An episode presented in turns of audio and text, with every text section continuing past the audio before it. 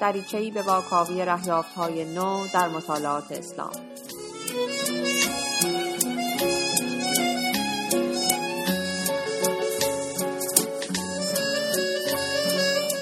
سلام خوش آمدید به رادیو دورنما. این اپیزود نهم از فصل دوم ماست و من فاطمه مسلح زده هستم. در این قسمت کتابی از عبدالله احمد نعیم رو با هم مرور خواهیم کرد با عنوان به سوی اصلاحات اسلامی که در اون نظریاتی درباره اصلاح حقوق اسلامی با استفاده از نظریه نسخ معکوس مطرح شده. متن این قسمت رو ریحان علیرضایی نوشته.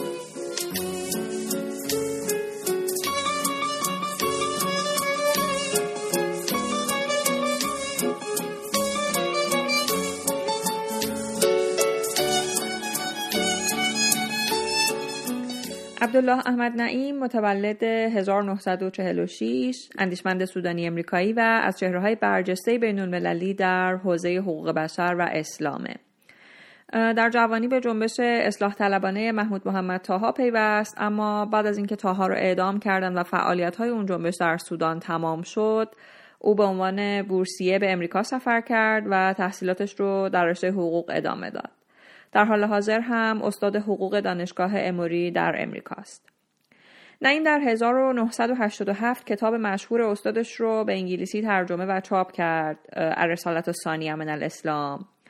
و بعدتر کتاب دیگری به انگلیسی نوشت که همین کتابی است که ما امروز از اون مرور خواهیم کرد. عنوان کاملش هست به سوی اصلاحات اسلامی آزادی های مدنی حقوق بشر و حقوق بین الملل ایده اصلی این کتاب در واقع استفاده از نظریه نسخ معکوس تاهاست برای اصلاح وضعیت حقوق اسلامی و انتباق اون با بعضی از مسائل حقوقی معاصر.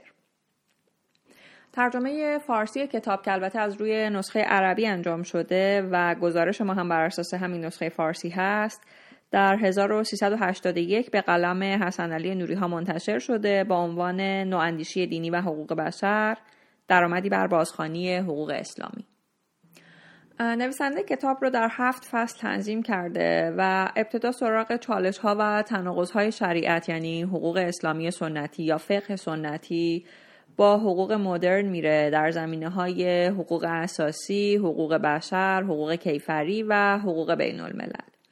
و بعد به این نتیجه می‌رسه که با روش اصلاحی استادش محمود محمد تاها این امکان وجود داره که ما حقوق اسلامی رو با جوهر حقوق مدرن سازگار کنیم.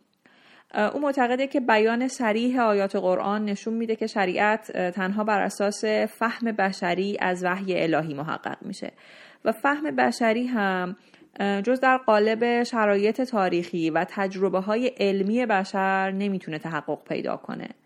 در نتیجه فهم مسلمون ها از منابع الهی با تغییر زمان و مکان ضرورتا تغییر می‌کنه. با این پیش زمینه نعیم تلاش می‌کنه مبنای بیطرفانه ای پیدا بکنه و با اون مدعیان انحصار فهم دین رو به چالش بکشه. و به علاوه یک راهی ایجاد بکنه که مشارکت عملی همه افراد برای اعمال حق فهم بشر نسبت به وحی الهی ممکن بشه. در فصل اول بحثش رو از پدیده بیداری اسلامی شروع می‌کنه که با انقلاب اسلامی ایران در 1979 موضوع گفتگوی روشنفکران شده. این معتقد جنبش های اسلامی معاصر علیرغم اینکه با هم تفاوت هایی دارن یک نقطه مشترک دارن و اون اینه که همشون نسبت به انحراف مسلمون ها از عقاید اسلامی و اجرای احکام هشدار میدن و راه حل اصلی رو در این می‌دونن که بازگشت به اسلام و اجرای شریعت در جامعه به عنوان حقوق عمومی انجام بشه. اما نعیم نگران نتایج احتمالی اجرای کامل شریعت با همه ابعادشه در جوامع اسلامی معاصر.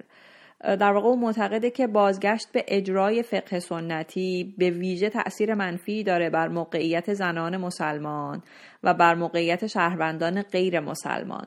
اما در این حال حتی مردان مسلمان هم در این صورت بخشی از حقوق اساسی خودشون رو از دست خواهند داد. نه این مسئله رو به این شکل طرح می‌کنه. میگه ما از یک طرف با یک فراخان برای اجرای حقوق اسلامی در زندگی مردم روبرو هستیم.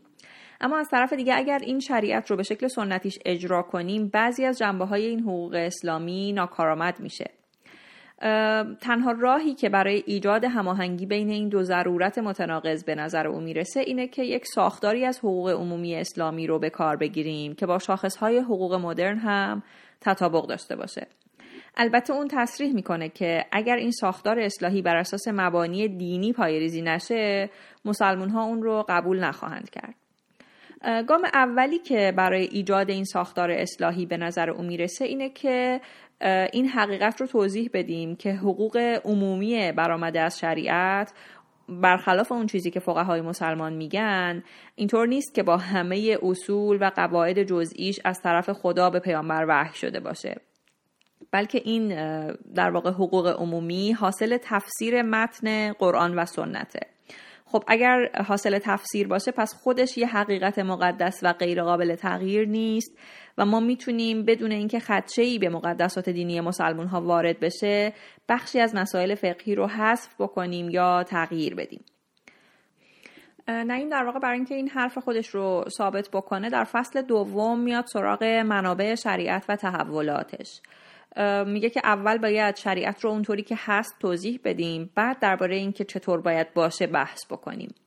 بنابراین اول پیشینه تاریخی شریعت و مراحل تکوینش رو توضیح میده و تحول فقه اسلامی رو بررسی می‌کنه و بعد میاد سراغ منابع چهارگانه شریعت یعنی قرآن، سنت، اجماع و قیاس و اینها رو هم به صورت کامل توضیح میده و بعد نگاهی می‌کنه به نقش اجتهاد در شریعت.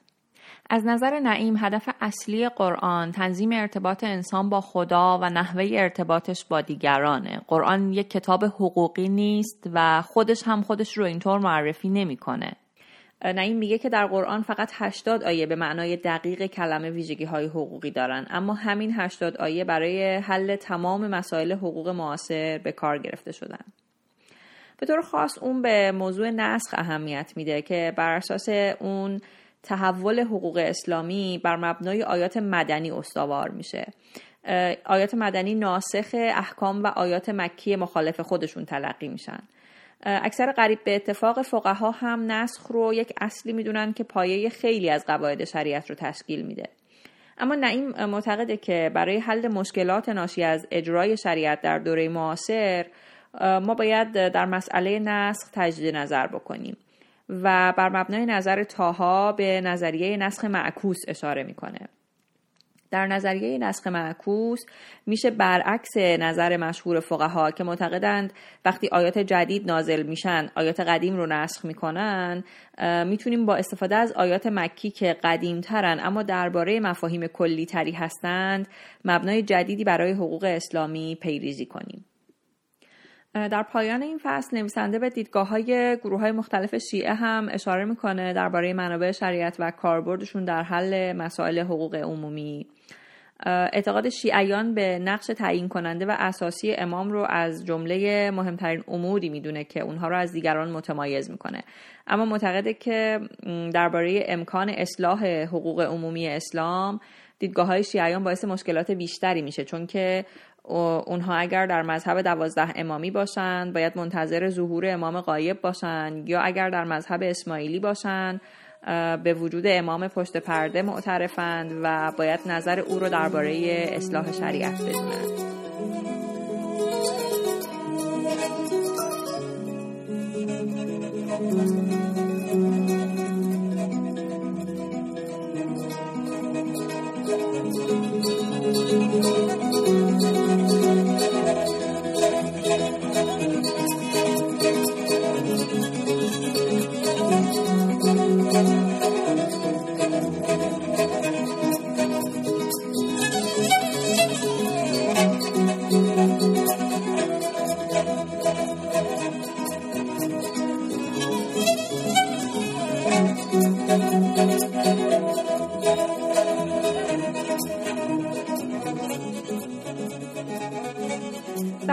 سوم کتاب نویسنده میره سراغ جریان های فکری معاصر که خواهان اجرای شریعت بودن و سعی می‌کنه برجسته ترین اونها رو بررسی کنه. اول نظریات ابن تیمیه رو مطرح می‌کنه چون که طرفداران اجرای شریعت اونو در واقع یکی از پیشگامان اصلاح حقوق اسلامی به شمار میارند و معتقدند که برای احیای اسلام در قرن حاضر ما باید از او الگو بگیریم. بعد از اون تعلیفات جدید درباره اجرای شریعت رو بررسی می‌کنه. آرای کسانی مثل اشتیاق احمد ابوالعلا مودودی محمد اسد و جاوید اقبال رو درباره حکومت اسلامی ایدال مطرح می‌کنه و مفصلتر به دیدگاه های حسن ترابی رهبر جبهه ملی اسلامی سودان می‌پردازه. در پایان این بحث نعیم راجع به این هم حرف می‌زنه که خیلی از مسلمون ها برخلاف اسلامگراها خواستار تأسیس حکومت سکولار هستند. و به عنوان مثال از دیدگاه های علی عبدالرازق حرف می‌زنه در کتاب مشهورش الاسلام و اصول الحکم که اونجا در واقع راجع به سکولاریزم حرف زده و دیدگاه های او رو از جمله برجسته ترین تلاش های فکری در راه نشر سکولاریزم می‌دونه. بعد دوباره نعیم یک بررسی تاریخی می‌کنه و میگه که اغلب حکومت های کشورهای اسلامی از نیمه قرن 19 هم به دو روش سعی کردن که اصلاحات حقوقی انجام بدن. روش اولین بوده که در امور تجاری، حقوق اساسی و کیفری حقوق سکولار رو جایگزین شریعت کردن و به این ترتیب برای شریعت زمینه به جز احوال شخصیه و ارث باقی نمونده. روش دوم این بوده که تلاش کردن در همون زمینه های احوال شخصیه و ارث هم با یک شیوه هایی قواعد رو اصلاح کنند. اما از نظر نعیم این اصلاحات روش های موقت و ناکافی هستند و مناسب ترین شیوه تحول شریعت همون نسخ معکوسه که در واقع تاها استاد او پایگذاری کرده و مصادیق ناسخ و منسوخ رو عکس اون چیزی که در سنت اسلامی مشهور توضیح میده در واقع طبق این روش ما می‌تونیم بخشی از آیات و روایات رو در مقام عمل پیاده بکنیم و آیات و روایات دیگری رو نادیده بگیریم. بر مبنای نظریه نسخ معکوس پایه های حقوق اسلامی باید از نصوص دوران مدینه تغییر بکنه به نصوص دوران مکه. به این معنا که نصوصی که در گذشته منسوخ تلقی می شدن حالا اجرا بشن و نصوصی که شریعت فعلی اونها رو لازم الاجرا می‌دونه نسخ بشن. در فصل چهارم نویسنده از هایی که بین خانش فعلی از شریعت و مبانی حقوق اساسی جدید وجود داره حرف می‌زنه. چون بعضی از اندیشمندان اسلامی الگوی خلافت رو بهترین نمونه حکومت اسلامی توصیف کردن نه این میگه که ما باید بریم این الگوی تاریخی رو با استفاده از اصول حقوق اساسی جدید بررسی بکنیم تا بتونیم بفهمیم که اینطور هست یا نه. بررسی او اول شامل منابع و ماهیت اختیارات خلیفه میشه و بعد میزان مشارکت مردم در این نوع حکومت رو هم بررسی می‌کنه. و نتیجه می‌گیره که قدرت خلیفه طبق قواعد شریعت یک قدرت نامحدود و معادل با اختیارات مطلقه پیامبره. هیچ راهکاری برای محدود کردن یا لغو این قدرت در نظر گرفته نشده. و خلیفه به عنوان سایه خداوند بر زمین تنها کسیه که می‌تونه تفسیر نهایی شریعت رو تعیین کنه. درباره نصوص مربوط به شورا و امر به معروف و نهی از منکر هم حرف می‌زنه. عدهای معتقدن که اینها نماد مشارکت مردم در قدرت حکومت اسلامی هستند اما نعیم میگه این برداشت از این آیات در واقع در خانش سنتی از شریعت وجود نداشته و هیچ الزام شرعی و حقوقی برای پایبندی حاکم به این رویه ها وجود نداره. بعد از اون درباره دو تا مفهوم حاکمیت و شهروندی حرف می‌زنه که اینها با جوهر حقوق اساسی جدید در ارتباط هستند و از نظر اون هر دوتای اینها شریعت رو با یک مشکلاتی مواجه می‌کنن. میگه که با وجود اینکه هر مسلمانی به حاکمیت خداوند ایمان عمیق داره اما این ایمان روشن نمی‌کنه که چه کسی باید در جامعه حاکمیت برتر و نهایی مردم رو در اختیار بگیره. شهروندی هم به شکلی که در حکومت های فعلی تعریف میشه باعث میشه که همه شهروندان در برابر قانون مساوی باشن و بر اساس نژاد، رنگ، جنس، زبان، دین و دیدگاه های سیاسی تبعیضی بین افراد قائل نمیشه. اما اگر به وضعیت حقوق اساسی مسلمون ها و غیر مسلمون ها در شریعت نگاه بکنیم به این نتیجه می رسیم که دورنمای این وضعیت با تصاوی همه شهروندان در برابر قانون منافات داره.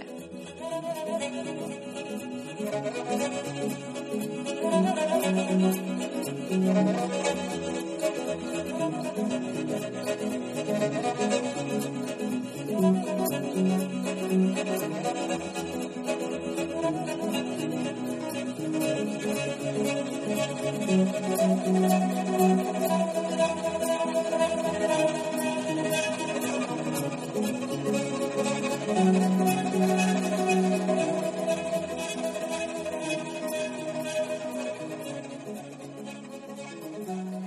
فصل پنجم کتاب نعیم درباره تحقق عدالت کیفری بحث می‌کنه که به نظر اون از جمله مهمترین مسائل مورد اختلاف در موضوع اجرای شریعته. چون اجرای کورکورانه و پیش از موعد حقوق کیفری اسلام می‌تونه پیامدهای سیاسی خطرناک و مشکلات جدی اجتماعی به وجود بیاره. میاد حقوق کیفری شریعت رو بررسی می‌کنه مشتمل بر حدود، جنایات و تعذیرات و مثلا درباره حکم ارتداد میگه چنین حکمی حقوق اساسی انسان رو نقض می‌کنه. چون با اینکه قرآن مرتد رو با شدیدترین عبارات توبیخ می‌کنه اما برای اون در این دنیا مجازاتی تعیین نمی‌کنه. اما خب در مقابل اکثر فقها با استناد به سنت اعدام رو به عنوان کیفر مرتد تعیین کردن. نعیم معتقده که عمل بر اساس دیدگاه تاها همه اعتراضات حقوقی وارد بر شریعت رو در این گونه موارد منتفی می‌کنه. مثلا مجازات کیفری ارتداد رو باید به عنوان یک مجازات مرحله‌ای و تاریخی ببینیم که در زمان پیامبر انجام شده اما ما الان نباید اون رو قابل اجرا بدونیم. در پایان این بحث ها معلف از انقلاب حقوقی 1983 در سودان حرف می‌زنه که قصد داشته شریعت رو به عنوان تنها سیستم حقوقی سودان به کار بگیره و بعد پیامدهای اون وضعیت رو بررسی می‌کنه. در فصل ششم نویسنده تمرکز می‌کنه بر تناقضهای موجود در حقوق بین الملل و اصول مقابلش در شریعت. از نظر نعیم نه تنها ما می‌تونیم جوهر حقوق بین الملل رو بپذیریم در مواردی مثل محدودیت استفاده از زور و اعتراف به حق تعیین سرنوشت ملت ها بلکه باید قبول کنیم که اینها در راه خدمت به عدالت و صلح جهانی قرار داره. برای توصیف اصول اساسی حقوق بین الملل نعیم سراغ منشور سازمان ملل میره. و بعد از اون اصولی از شریعت رو شرح میده که با جوهر حقوق بین الملل مخالفه. از جمله دشمنی در برابر غیر مسلمون ها یا مسلمون هایی که به احکام اسلام التزام ندارند و کاربرد خشونت علیه اونها.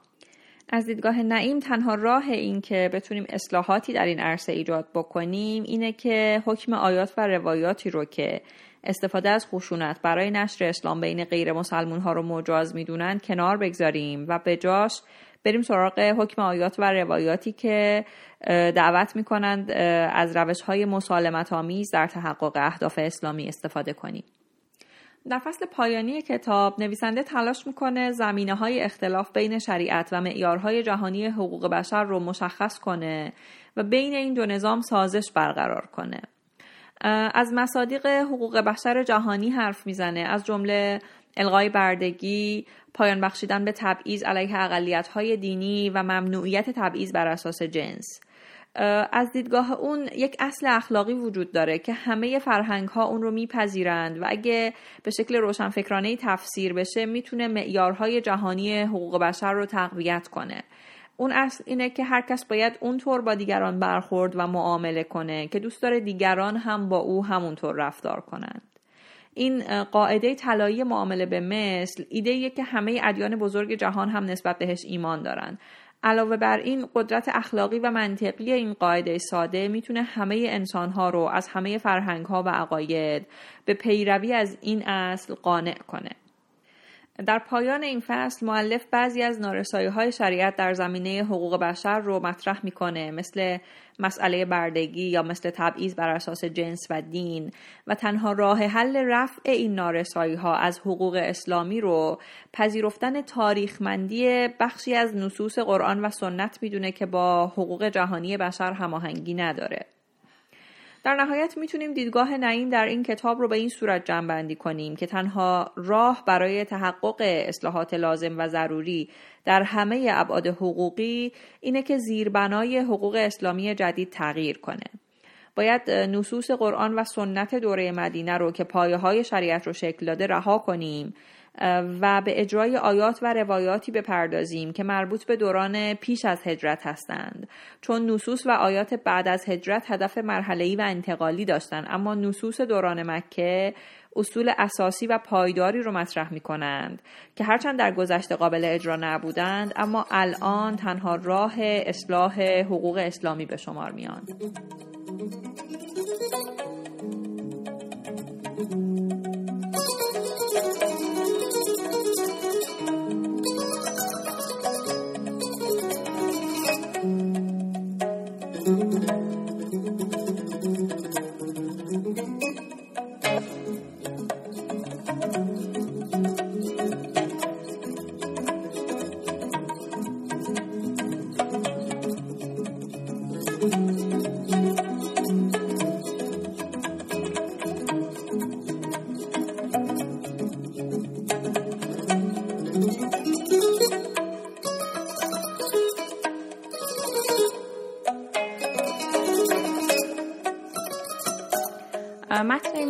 و منابع بیشتر مربوط به اون رو می‌تونید در کانال ما در تلگرام ببینید. آدرسمون هست ادساین دورنما با دوتا او و دوتا آ.